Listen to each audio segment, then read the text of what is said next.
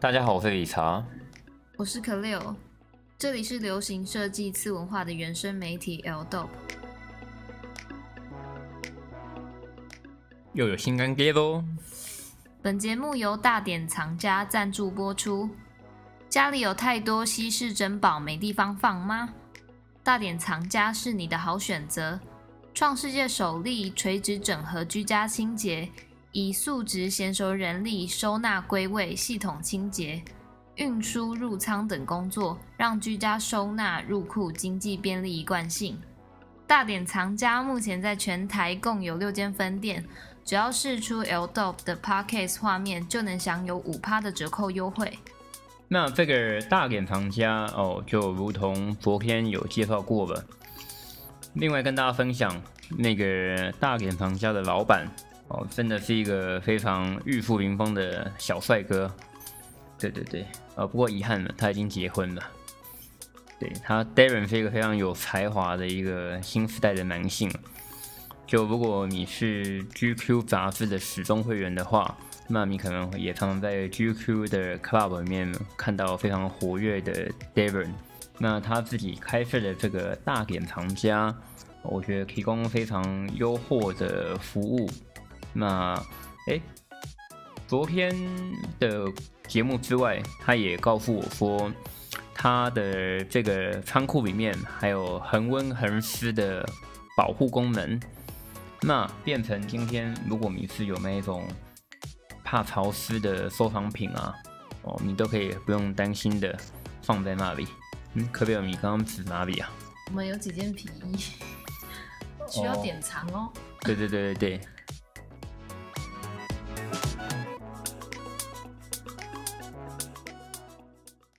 35英镑的时装盒让孟加拉免于饥荒。根据孟加拉服装制造商和出口商协会 BGMEA 的数据，自欧洲陷入封城以来，零售商已经取消了价值20亿美元的订单，大约有 9.82 亿件衣服在厂中被迫取消或暂停。对这个严重依赖服装产业、雇用超过400万工人的国家来说，就算度过了疫情，也会因为失业造成上千万个家庭挨饿，并且这些衣服也许会直接进入垃圾掩埋场或是被烧毁掉。我只能说，真的疫情所带来的影响，其实很多很多是我们所没办法去想象的。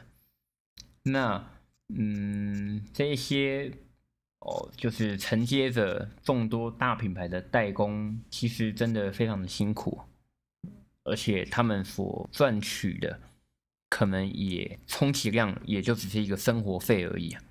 这都是我们不愿意去见到这个现实啊。那，可是又能怎么做呢？我觉得世界在做平衡、在做调整的时候，势必就是会有这样的牺牲嘛。你可能当我比较冷血也好，但没办法，我觉得在疫情之后，我们不要问别人，你自己摸摸你自己的良心所谓的扪心自问。你还愿意花多少钱来买衣服呢？你还愿意花多少钱来买一些限量品呢？一些奢侈品呢？那这样的状况，就我常挂在嘴里的了嘛。就今天你已经从必要、需要、想要减少到只剩必要的时候，那没有了需要跟想要，那势必你的欲望减少，就会造成更多人的失业。所以，可不可以我们要不要跟大家分享一下？那在这样子可能会造成众多劳工失业，以及很多全新的衣服会被烧掉的同时，那在国外是否有任何其他做法来帮助大家去维持这样的循环、这样的运作呢？针对这次的事件，时装购物平台 melzy 建立了一个叫 Lost Stock 的项目，将这些被取消订单的衣服在去除品牌标签后包装，并以每盒35英镑的价格出售，而零售价的 37% 会捐赠给一家慈善机构，为被裁员和没有工资的服装工人提供食物等物品。换句话说，当你买了一盒商品，就能让一个工人和他的家人度过整整一周的生活。对啊，所以我觉得对于未来如何解决库存以及如何来销货这也是众多公司一个重大的课题啊。我们公司其实最近好像也在有一些这样的项目在执行，在讨论当中。那无论如何，我的心态吧，就我个人而言，我觉得就是依照每个人的经济能力，你有多少经济能力，那你能够负担多少，你想要多少，我们来做一个取舍。那当然，如果当你看到，今天一些贫穷国家、落后国家，他们可能因为疫情之后会没了工作，那同样的你与其把钱捐到一个你不知道的地方，倒不如买一些你自己也想要的东西，这何尝不也是一种慈善的行为呢？当然嘛，追本溯源，今天最重要的是所谓的供应链还有生产链能不能够因此而好好的省思自我，来思考下一步的制造方式，可能才是最关键的。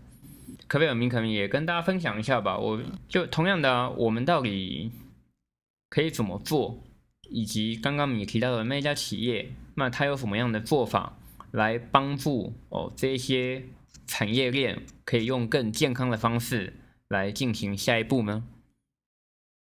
自从2周前启动 Lost Stock 以来， melzy 已售出8万箱衣服，远超过原定的1万箱目标，也与孟加拉国的基金会合作，列出需要救济的工人名单，为他们提供2个月的支持。不过像 Lost Stock 这样的计划只是当务之急，若要长远看来，慈善并不足以支持孟加拉当地政府、工厂和品牌，未来势必要找出让产业链得以更健康的方式。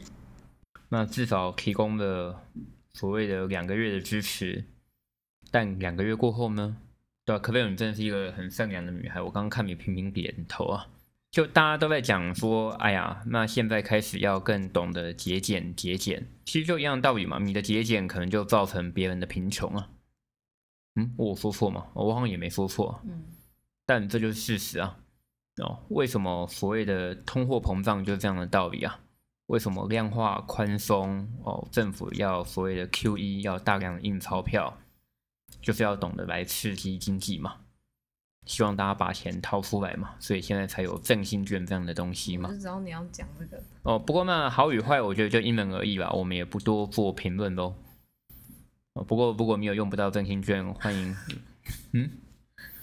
欢迎什么？我们不聊这个。那同样的在现在整个世界都在这样的氛围之下我们想做 Podcast 的另外一个缘由，就是希望说可以分享大家更多这一类的知识，然后同一时间也介绍更多不一样的品牌跟选择。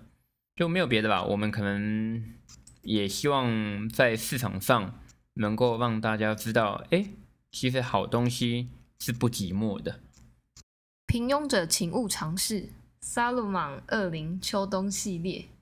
即将迈入第7个年头的 Salomon 已有相当成熟的品牌走向，设计师藤田哲平初期总会被冠上山本耀司打板师的注解，如今他早已走出自己的定位。你很坏他已经走出来了你还讲说以前被人家 定位为山本耀司的打板师，所以说如今他已经走出来了。运用扎实的剪裁、车缝技巧以及大胆思维，让人们明白打板师的能耐丝毫不亚于品牌设计师。正如品牌名称的拉丁文意为即兴演奏，藤田哲平没有任何人的影子，Salomon就是以和弦进行为基底塑造而成的即兴旋律。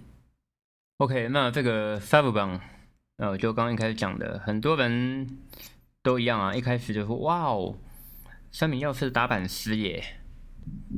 那可是如果你去观看他近期的作品应该已经很不幼稚了吧。就是我觉得他也早已走出他自己的风格了。所以同样的啊，我觉得大家应该要去关注的应该是像这一类的东西，而不是只是会去讲说哦高桥敦跟谁谁谁跟谁谁谁。当然你可以去关注，可以去研究，但拜托，我现在都已经2020年了，就是很多这种2020年消失了。哦，对对对对，拜托，明年就是2020年了。是这样吗？哦，那其实真的能够让你去关注的新生代，可能他也不新了，妈的，他已经可能7-8年了。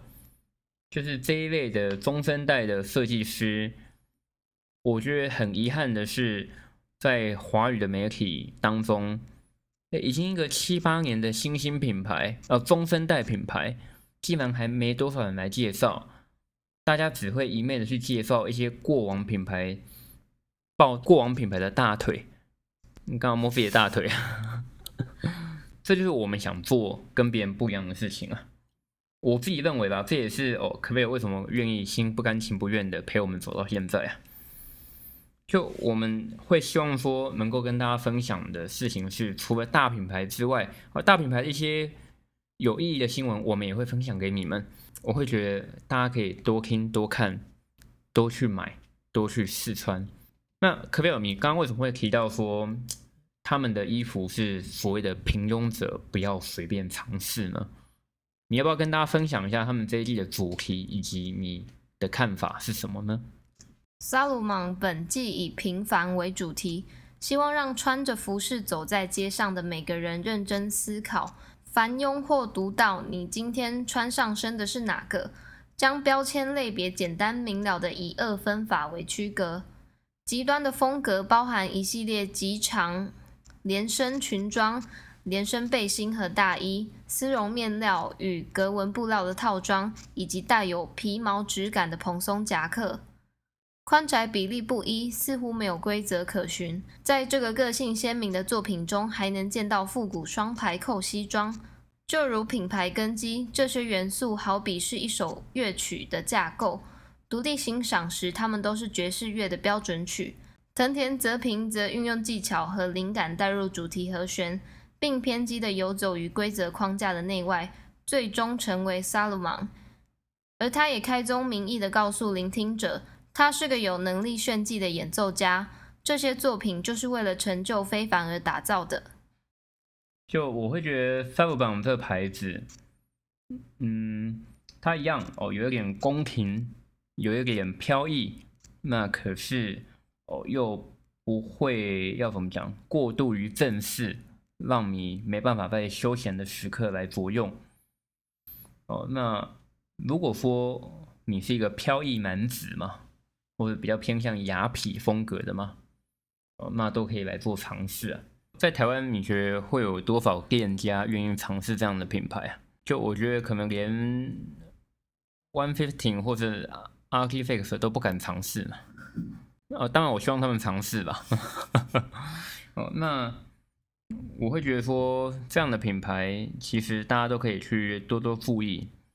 我们只想跟大家分享，其实现在在日本有一个这样的品牌，那它是非常受到瞩目的哦。如果你问我怎么看现在市场的状况，我会觉得现在其实非常的迥异啊。的意思是说，在这个世代，有时候要红就红，就可能会红得很莫名其妙，可能一个网红，可能一个懂穿搭的一个人穿搭搭，那穿搭搭什么？没有，到最后他就开始自创品牌吧。那你买的到底是因为他穿搭了那些品牌而欣赏他，还是因为他这个人而欣赏他？那但是当你今天因为这个人而欣赏他的时候，那你就要去支持他所推出的单品的时候，干嘛？你也太偶像情节，你也太粉丝心态了吧？我自己认为吧，这可能不要对号入座哦。那就我会比较倾向于去支持一个，它是富有系统结构，它是富有品牌思维，而实验性品牌我并不会去排斥，但我觉得在你支持实验性品牌的同时，你应该先去撇除掉单纯的粉丝心态，要不然不要闹嘛，多少这种网红都是出来骗一波的。当然聪明一点的他可能会找到一个后面有人在帮他去精进工厂可是到最后他所谓的创品牌，他所谓的创一个 project， 他就出来骗钱而已啊。靠腰那个毛利成本我是不会抓，我一看就知道吧，那合理不合理我很清楚嘛。就你要定价定的跟大品牌一样，那我的心态吧，那你必须要付出的跟大品牌一样的多啊。那如果不是，那你要让消费者要捡便宜的感觉的话，那你要做到啊。我觉得这是一个永远的课题吧，就是做服装设计永远都在跟市场做拉锯嘛。那今天同样的很多这种网红出来的品牌，我也不要一竿子打翻整艘船在当中势必还是有用心的人们，那可能也更需要身为他们的粉丝的你们能够时时刻刻的去紧盯他们。对啊，Caleo最近在发那个振兴券什么时候开始啊？7月1号登记，然后7月15号以后可以使用，就是花1000块，你可以得到3000块。你会去换吗？然后研究一下。那如果你换了振兴券，你手上有3000块，你会去买些什么呢？太突然了，想不到。想买的东西太多了，这欲望清单不得了。有啊。一样，谢谢我们的干爹大典藏家。Caleo，你都没有东西，如果你会想要寄放东西在大典藏家，你会有什么想要放在大典藏家的东西吗？我最多的就是布料啦。那你可能可以思考看看，你有什么会涨价的布料有没有？稀世珍宝放在大典藏家也很不错。我之前听他们说啊，大典藏家他还有一些客户啊，里面还有放重机的，就是不敢给老婆看到的重机。然后也有那种很多公仔啊、艺术品啊，会增值，然后会增值，可是又不想让老婆知道，也要保护好。对，放在那里就是一种投资，就也是一个选择咯。就是我觉得见仁见智嘛。那就是我们在找这一类的干爹干妈跟大家做分享的时候，那也希望可以带给大家一些福利。那同一时间，大家不妨比较看看。谢谢大家，我们下周见。